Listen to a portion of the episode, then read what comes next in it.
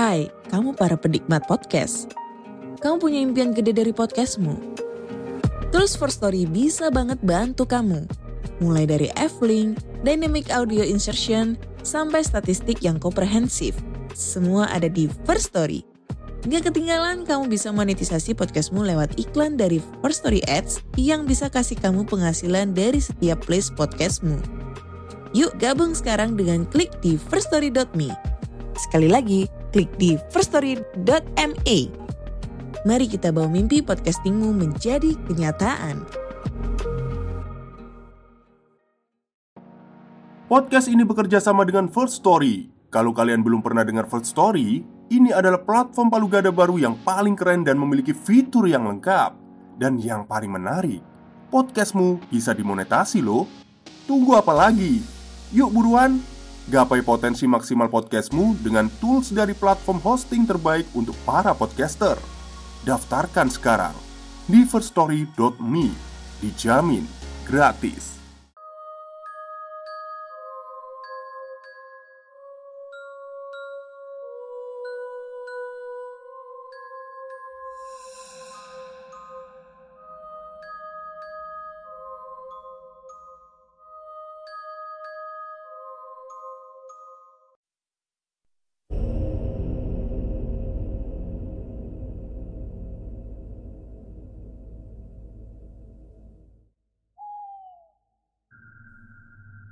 Assalamualaikum warahmatullahi wabarakatuh.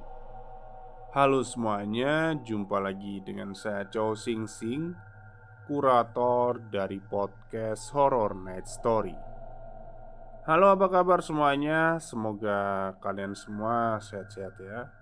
Dan seperti biasanya pada siang hari ini saya kembali dan akan menghadirkan sebuah kisah mistis untuk kalian semua. Kisah siang ini adalah lanjutan dari cerita surup dari Mas Simpleman dan ini adalah bagian akhir atau tamat ya dari cerita surup itu sendiri.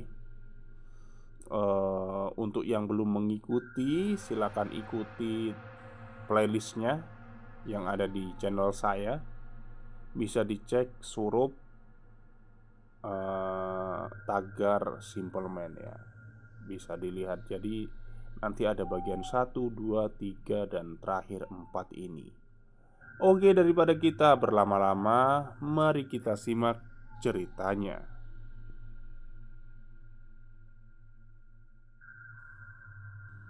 Malam itu jauh lebih dingin dari malam-malam sebelumnya. Hal itu yang sudah Hanif rasakan sejak surup tadi bersama dengan istri adiknya. Tak beberapa lama, saat dua kakak beradik itu melangkahkan kaki naik ke atas dipan tempat tidur. Setelah merasa yakin sudah mengunci seluruh pintu dan jendela di dalam rumah, mereka bersiap-siap melepas penat untuk istirahat di dalam kamar.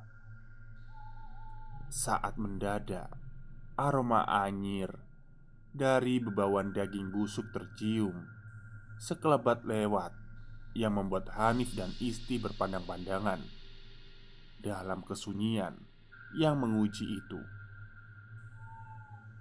Tak lama, tiba-tiba terdengar suara jendela seperti dibanting. Hanif dan Isti masih berpandangan dalam diam. Mereka merasa aneh dengan kejadian ini. Bagaimana mungkin jendela yang sudah jelas-jelas ia kunci bisa terbuka lebar karena angin? Hanif melangkah turun, melangkah mendekat ke jendela, sembari melihat ke pemandangan yang ada di luar rumah. Gelap Tak ada siapa pun di sana kecuali pohon pisang dan batang-batang singkong. Sebelum pintu kamar yang ada di belakang mereka terbuka sendirinya, pelan Hanif dan Isti sontak melihat ke arah pintu yang terbuka dengan sendirinya itu. pelan-pelan sekali, membuat kakak beradik itu seperti patung. Ketika mereka terjebak di dalam keheningan ruangan yang tiba-tiba terasa anyep, Hanif melihat sosok hitam berjalan masuk ke dalam kamar mereka. Hanif bergerak mendekati Isti adiknya yang juga terpaku sama seperti dirinya. Ia langsung memeluknya, merasakan tubuhnya gemetar hebat saat sosok hitam itu perlahan-lahan menampakkan wujudnya. Kulit kurus kering dengan perut sedikit buncit, garis wajah hingga batok kepalanya.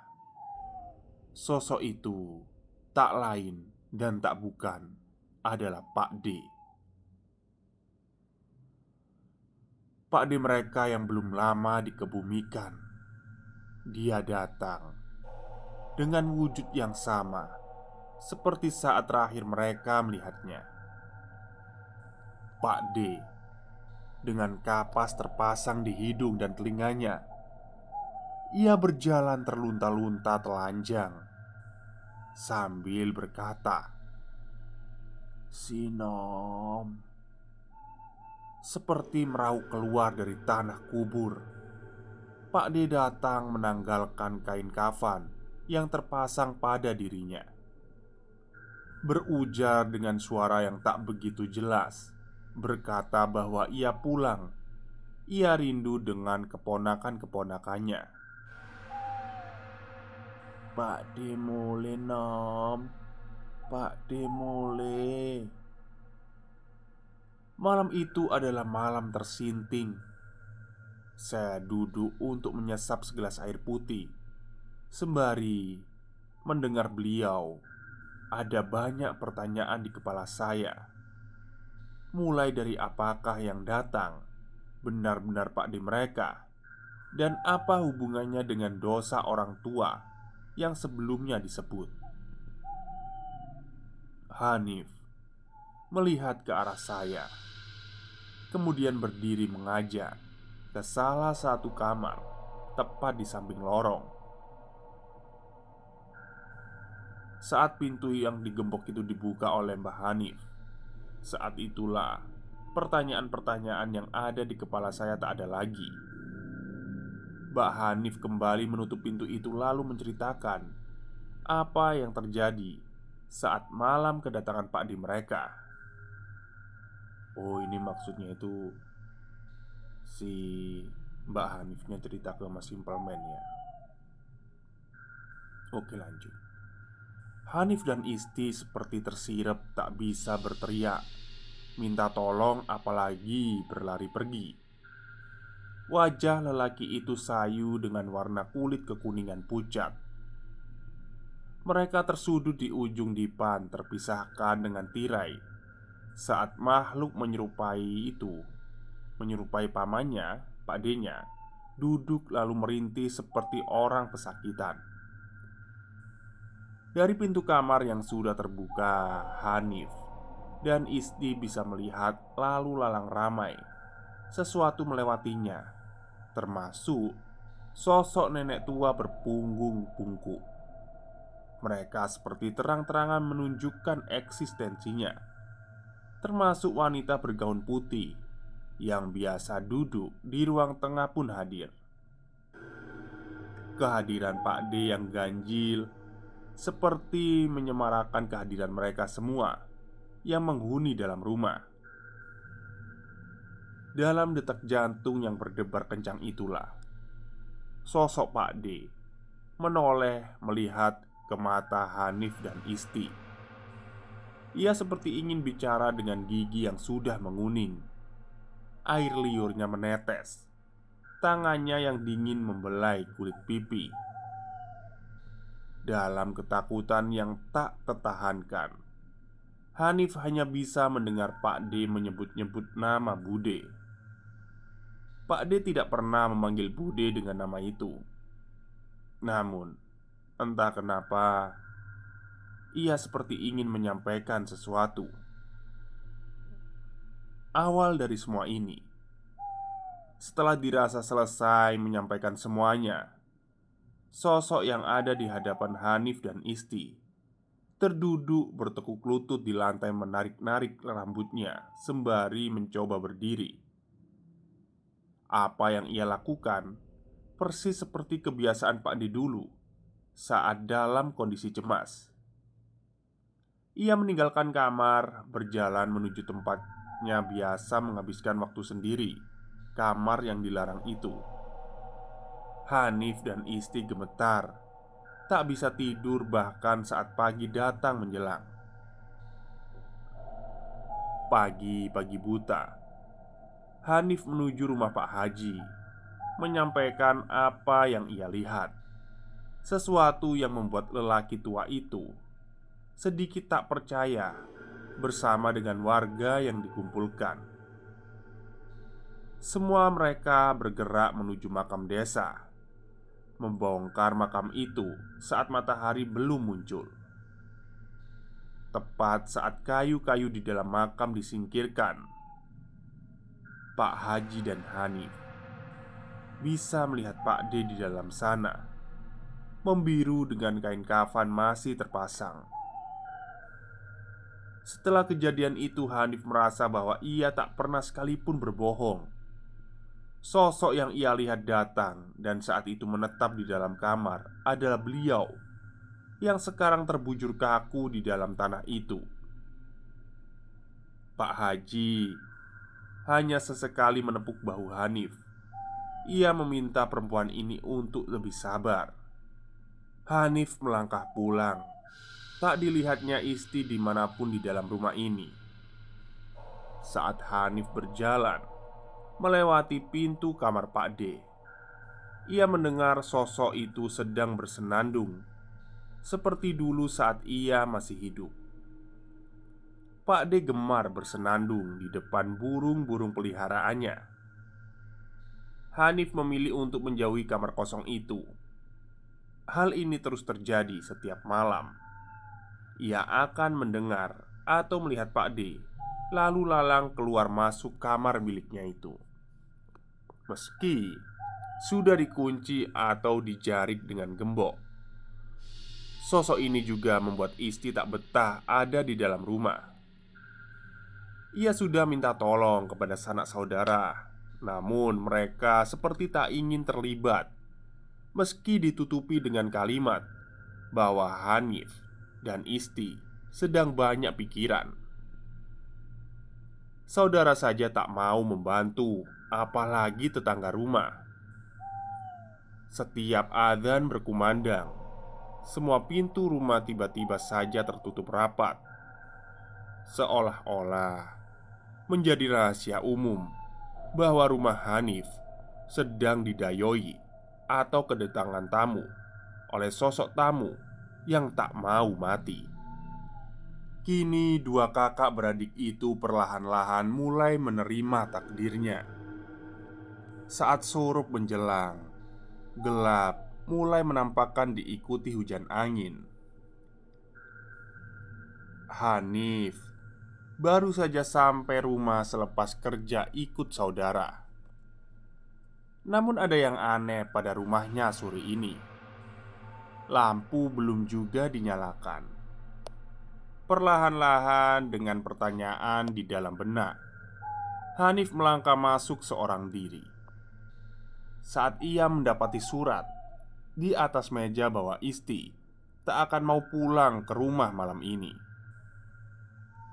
Dia akan menginap di rumah teman. Hanif akhirnya menutup pintu rumah, berjalan menuju lorong rumah Matanya menatap sekilas kamar kosong itu sebelum bergegas menuju ke dapur. Saat di dapur, ia teringat dengan sosok Bude. Ia pernah dipukuli, dijambak, sampai dirajam dengan butir beras di tempat ini. Lalu, apa hubungannya dengan semua ini? Bude sering kali puas Ia tak pernah menyentuh nasi yang ada di meja makan saat mereka dulu terpaksa tinggal bersama. Begitupun dengan Pak D. Setiap tangannya menyentuh makanan yang tersaji, wajah Bude akan menunjukkan raut wajah marah, membuat lelaki itu menciut sebelum kembali ke kamarnya. Hanif melangkahkan kakinya masuk ke dalam kamar orang tuanya dulu. Ia menyibak kain-kain yang tersemat di lemari-lemari tua, berharap bisa menemukan sesuatu yang bisa mencerahkannya. Ia pindahkan benda-benda usang itu, membongkar satu persatu perabotan berdebu. Ia teringat pernah mendengar bahwa Pak D telat menikah. Ia menikah pada usia yang sudah menginjak 59 tahun. Pak D bertemu dengan Bude saat sedang mengantar barang ekspedisi. Bila dipikir-pikir lagi, tak ada yang tahu siapa sebenarnya Bude itu. Saat mengobrak-abrik satu persatu barang peninggalan orang tua, Hanif mendengar langkah kaki di belakangnya. Lewat sekelebat saja, Hanif menghentikan sejenak aktivitasnya, memandang ke sekeliling, lalu kembali pada sisi lain lemari. Bayangan-bayangan itu seperti sengaja lewat lagi. Rumah ini sejak awal memang ganjil. Tiba-tiba Hanif mengingat kata-kata itu. Tak seharusnya sebuah rumah dibangun dengan satu lorong dapur ke ruang tamu dalam posisi lurus. Lalu, kecintaan Bude dengan rumah ini juga terasa ganjil, ditambah hubungan dengan orang tuanya. Saat itu, Hanif menyadari ia tahu bahwa semua ini memiliki hubungan dengan kalimat yang nyaris ia lupakan saat masih kecil dulu. Poso surup. Bude melakukan puasa surup di rumah ini untuk seluruh keluarga Hanif. Tepat setelah menyadari itu, di belakang Hanif ia melihat wanita tua yang selama ini menempati ruang dapur, mengangguk sembari menyeringai. Ia melangkah pergi, meninggalkan Hanif seorang diri. Hanif berdiri dari tempatnya, lalu meninggalkan rumah ini. Ia harus menemui bule. Hujan turun kian deras, dan Hanif menyadari bahwa ia tak bisa menemui bule malam ini. Sontak, ia berjalan menuju kamarnya. Saat itulah ia melihat kamar kosong itu dalam kondisi pintu terbuka. Hanif tak menggubrisnya. Ia membuka pintu kamarnya dan di sana ia melihat Pak D. Pak D sedang duduk dalam kondisi kepala tertunduk di atas dipan milik Hanif. Rambutnya kian habis dengan menunjukkan garis kepala pucat keriput. Tangannya semakin kurus Dengan aroma bau bangkai yang menyengat dari tubuhnya Ia melihat ke arah Hanif Hanif melihat dengan mata kepala sendiri Bagaimana sosok itu Terus menggeleng-gelengkan kepalanya. Seolah Mengatakan sesuatu yang tak boleh Hanif lakukan. Entah apa karena kedekatan mereka dahulu atau apa Hanif menutup pintu itu kembali lalu ia pergi ke rumah tetangga. Malam ini sesuatu akan menyambangi rumah ini Tak hanya untuk hari ini. Mungkin sampai seluruh keluarga Hanif habis Pak D ke sini tak hanya untuk menyampaikan peringatan. Ia ingin mengingatkan siapa yang selama ini bermain. Esok Hanif akan mengakhirinya. Siang itu Hanif mengetuk pintu rumah seseorang. Setelah tak berapa lama pintu itu terbuka. Rupanya itu adalah rumah milik Bude Hanif. Bule maksudnya Di sana perempuan parubaya itu melihat Hanif dengan raut wajah terkejut Ada keraguan dan ketakutan di sela-sela garis wajahnya Ono opo nduk Kok kamu ke sini? Tanya bule kepada Hanif Tanpa basa-basi, Hanif langsung melangkah masuk ke dalam rumah. Kemudian ia langsung duduk di sofa yang terbuat dari bahan kayu jati. Bule masih memandang Hanif penasaran. Bule masih mencuri-curi pandang sembari berjalan mendekati Hanif keponakannya itu. Bule, sekarang cerita semuanya. Apa yang terjadi sebenarnya dengan Pak D? Lalu ke mana Bude sekarang? Bule masih menatap Hanif. Ia masih tampak menimbang-nimbang apakah Hanif harus tahu akan hal ini. Ia lalu berkata pelan-pelan, "Oh, Poto, Bule juga nggak tahu. Yang jelas budemu itu pergi minggat. Dan tahu-tahu Pak Demu Sakaratul maut. Hanif Masih tidak puas dengan jawaban bule Kalau gitu kasih tahu Hanif bule Siapa sebenarnya Bude itu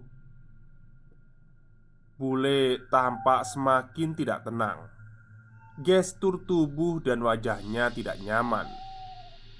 Beberapa kali ia menggigit bibir bawah seperti orang yang terdesak. Namun, Hanif tak mau berhenti. Ia terus-menerus mencerca bule dengan pertanyaan-pertanyaan yang selama ini memenuhi isi kepalanya. Sampai akhirnya Hanif menunjukkan sesuatu kepada bule Tepat di bagian pinggul ada luka hitam misterius yang muncul. Bule tak bisa berkata apa-apa. Bapak dan ibu sudah lama meninggal. Keluarga kita juga hancur sehancur-hancurnya. Lalu Hanif terdiam sejenak. Pak D, setiap matahari sudah tenggelam selalu datang ke kuburan, datang ke rumah. Kita lalu diperlihatkan wujudnya tepat di hadapan Hanif dan Isti. Selalu begitu. Apa bule tahu? Bule masih diam. Ia terus menundukkan kepalanya. Terjadi jeda antara mereka. Ruangan itu mendadak sunyi sampai akhirnya Bule sendiri meninggalkan Hanif seorang diri Masuk ke dalam kamar miliknya Tak berapa lama Ia kembali dengan membawa selembar kertas yang dilipat Bule memberikan kertas itu kepada Hanif Bule menggenggamkan kertas itu tepat di kepalan tangan Hanif sambil berujar lirih Bapak, ibumu, dan Pak Demu punya dosa yang besar kepada Budemu. Bule sendiri nggak tahu ceritanya. Carilah jawabannya sendiri. Kalau ketemu, semua ini mungkin akan selesai. Sudah ya, Nak. Bule cuma bisa ngomong segini. Berangkatlah ke sana biar kamu tahu semuanya. Biar kamu tahu siapa budemu yang sebenarnya. Tanpa membuang-buang waktu, siang itu juga Hanif berangkat dengan bus antar kota. Karena alamat pada selembar kertas yang diberikan oleh bule merujuk pada suatu tempat yang cukup jauh dari tempat tinggal Hanif. Ia harus tahu awal dari semuanya dan menyelesaikannya. Dari dalam bus, hujan deras baru saja turun.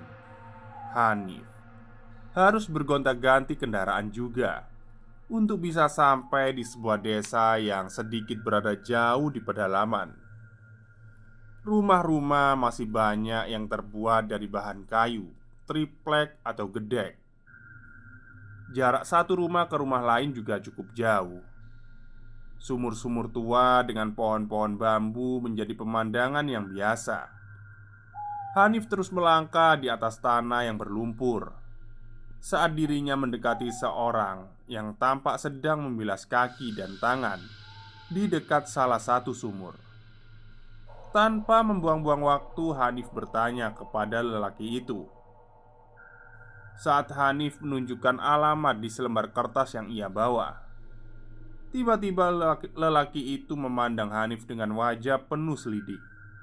Namun, ia tetap menunjukkan sebuah jalan. Hanif mengikuti kata si lelaki itu. Ia berjalan sejengkal demi sejengkal menyusuri jalanan asing itu. Entah kenapa, sedari tadi Hanif merasakan firasat yang buruk. Sementara hari sudah mulai gelap, namun Hanif tak ingin berhenti sampai di sini. Ia sudah berjalan jauh, dan ia ingin tahu semuanya. Semua tentang apa yang terjadi dengan keluarganya setelah mengikuti kata si lelaki. Akhirnya Hanif menemukan apa yang ia cari. Alamat dari isi di dalam kertas itu rupanya adalah sebuah rumah besar dengan bangunan khas peninggalan Belanda. Halamannya sangat luas, terlindung dari pagar besi yang sedikit berkarat. Meski tampak seperti rumah tak berpenghuni, Hanif melihat tanaman-tanaman yang menghiasi rumah itu terawat dan sangat baik. Pohon-pohon rindang tumbuh di sekitarnya. Meski ia ragu, akhirnya Hanif nekat mengetuk pintu pagar bersih berkarat itu dengan batu yang ia temukan. Kepala seorang perempuan muncul dari sela pintu ia melihat Hanif lebih seperti mengintip. "Nyari siapa, Mbak?" tanya si perempuan itu ketus. Usianya mungkin sepantaran dengan Hanif, atau mungkin lebih muda sedikit. Hanif berusaha bicara, namun hujan perlahan turun lagi. Hanif menyebut Bude. Setelah menyebut nama Bude, perempuan itu baru keluar berlari kecil mendekati Hanif lalu membukakan pintu pagar sembari menuntunnya untuk masuk ke dalam rumah.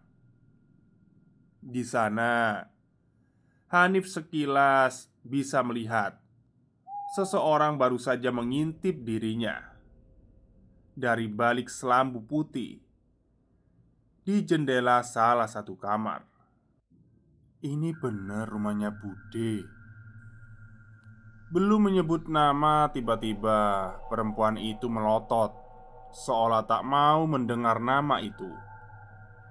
Dia mempersilahkan Hanif sebelum berjalan pergi meninggalkannya sendiri di ruang tengah dengan banyak foto tua hitam putih. Saat itu Hanif hanya melihat-lihat sebelum ia menyadari sesuatu dengan rumah ini. Sesuatu yang sedikitnya membuat dirinya sendiri terkejut dibuatnya. Rumah ini memanjang dan dari ruang tengah Hanif bisa melihat lorong panjang Nyaris sama persis dengan rumah miliknya Tak berselang lama Seorang wanita tua menggandeng tangan seorang lelaki Yang menutupi kepalanya dengan kain sorban melangkah keluar Bola matanya putih seperti tunanetra Tangannya ringkih menggenggam tongkat kayu mereka duduk memandang Hanif dengan sorot mata dingin. "Jenengan cari siapa?" kata si wanita tua lebih dulu. Hanif terpaku memandang si lelaki yang menatap kosong tembok di hadapannya. Hanif tersadar oleh pertanyaan itu, lalu mulai menceritakan semuanya mulai dari kematian orang tuanya hingga kedatangan Pak D yang sudah meninggal. Wanita itu mendengarkan dengan seksama sebelum Hanif menyebut nama Bude, dan sesuatu terjadi pada si lelaki tua itu. Ia mengangkat kepalanya, lalu menoleh pelan sekali, menatap Hanif seolah-olah dia bisa melihat dirinya. Nama yang kamu sebutkan adalah nama anakku. Hanif terkejut saat mendengarnya. Bule tak mengatakan hal ini sebelumnya. Ia hanya menyuruh Hanif datang ke tempat ini dan mencari tahu siapa Bude itu. Di sini ia akan menemukan jawaban yang ia cari. Namun Hanif masih terlihat bingung. Sebenarnya untuk apa dia ke sini? Wanita tua itu meminta Hanif menceritakan kembali semuanya. Hanif tidak tahu lagi apa yang harus ia katakan Sampai akhirnya Hanif teringat oleh sesuatu Surup Dan Hanif bisa melihat tangan si lelaki tua itu gemetar hebat Menggenggam tongkatnya. Si wanita tua itu berusaha untuk menenangkannya. Lelaki tua yang sebelumnya dibantu oleh tongkat untuk berjalan tiba-tiba bisa berdiri seperti orang normal, sementara istrinya harus menenangkannya lagi. "Sabar, Pak, sabar." "Melo aku, Nduk," kata lelaki tua itu. Suaranya lebih dingin dari sebelumnya. Hanif merinding melihatnya. Dari balik tirai Perempuan yang membukakan pagar tengah mengintip. Wajahnya terlihat cemas. Entah apa yang terjadi sebenarnya. Di sini Hanif tak bisa menafsirkan keadaan di dalam rumah ini. Apalagi di luar, sebentar lagi Sorup akan tiba. Badan tiba-tiba gemetar. Angin dingin merajuk ke dalam sukma yang paling dalam saat Hanif berjalan mengikuti dua sosok manusia asing itu. Perlahan-lahan masuk semakin jauh ke dalam lorong rumah tua itu. Suasananya lembab dan tercium aroma yang tak menyenangkan. Semakin ke dalam, rumah itu terasa semakin lembab. Dan seperti rumah Hanif, rumah itu benar-benar memanjang dengan ubin semen dan pintu-pintu kamar yang berwarna gelap. Beberapa sudut digenangi oleh air, seolah-olah dibiarkan begitu saja. Hanif ragu ia ingin bertanya ke mana dia akan dibawa. Namun, bibirnya keluh hanya bisa mengekor sembari mendengar suara gema air. Pelan-pelan dari jendela. Jendela-jendela di kanan kiri kamar Hanif seperti melihat sosok yang ia kenal. Terasa familiar.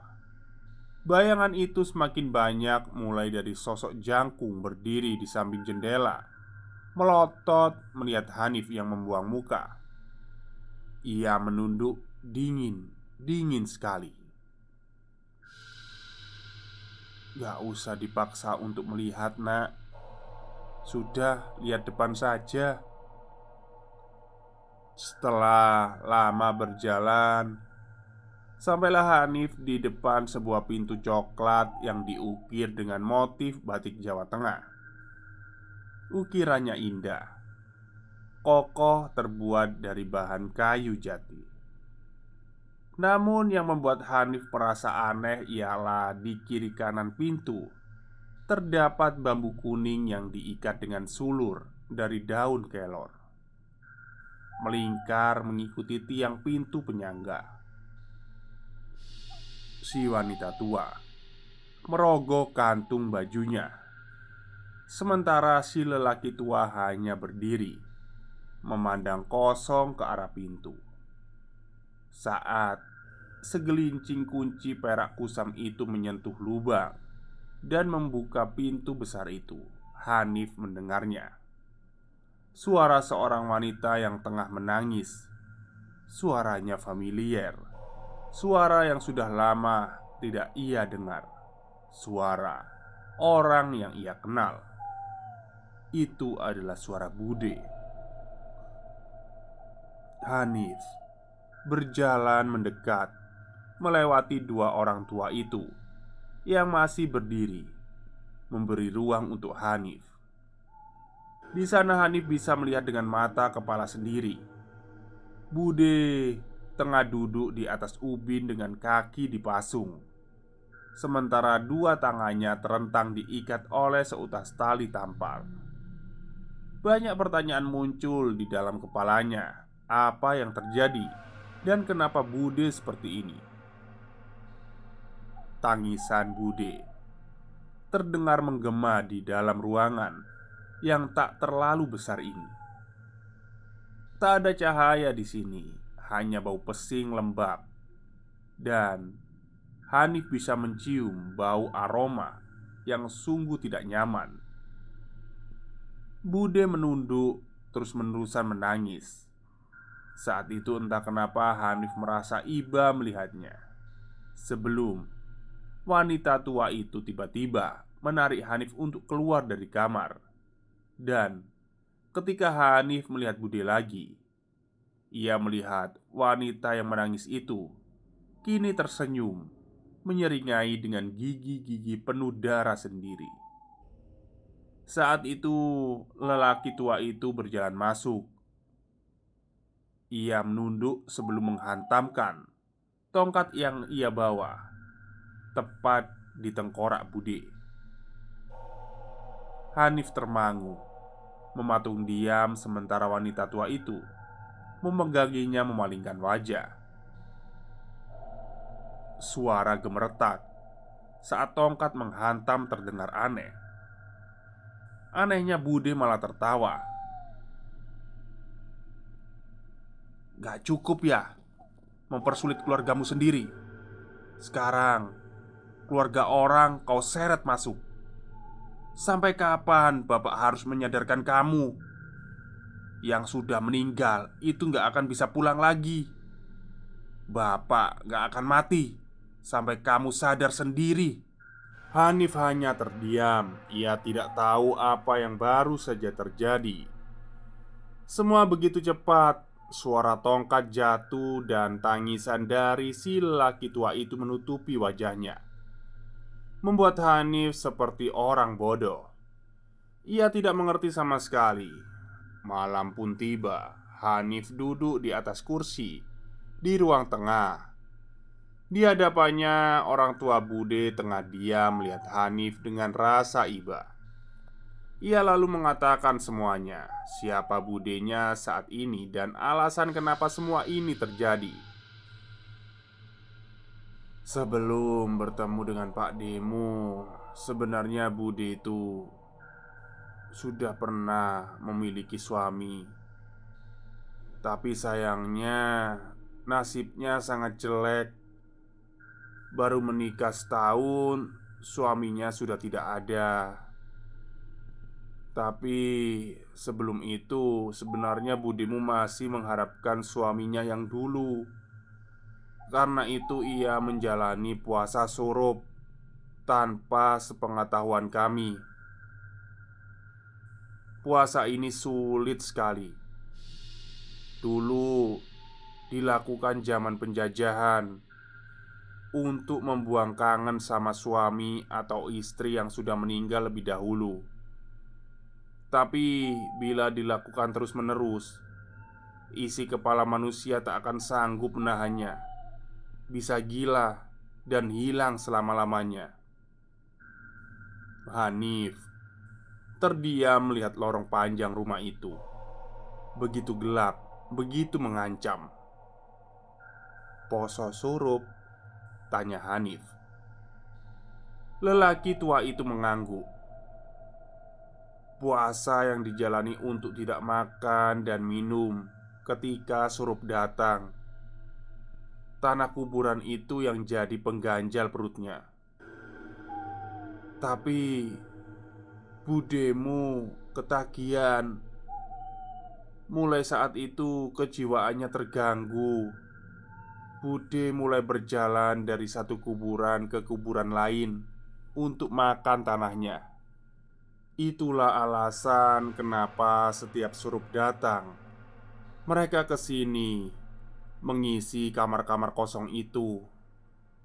Yang kamu lihat tadi adalah Korin pemilik kuburan.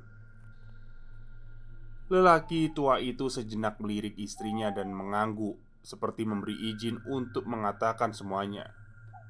Ini bahasa Jawa ya selanjutnya ya. Uh, saya terjemahkan dulu. Duk, dulu Pak Demu malam-malam saat hujan deras datang ke sini. Pak Demu diantarkan sama orang tuamu, gendong bayi. Bayinya masih merah, lahir dari rahim anakku, Budemu sendiri. Tapi lelaki tua itu melihat istrinya kembali. Kepala bayi merah itu berwujud sapi dan jabang bayi itu sudah meninggal saat dilahirkan. Pak Demu minta tolong agar jasadnya dikubur di sini. Tapi di sini banyak korinnya Budemu. Bila dikubur di tempat lain, akan menjadi ramai pembicaraan. Akhirnya sepakat. Jasad itu dikubur di salah satu kamar di rumahmu.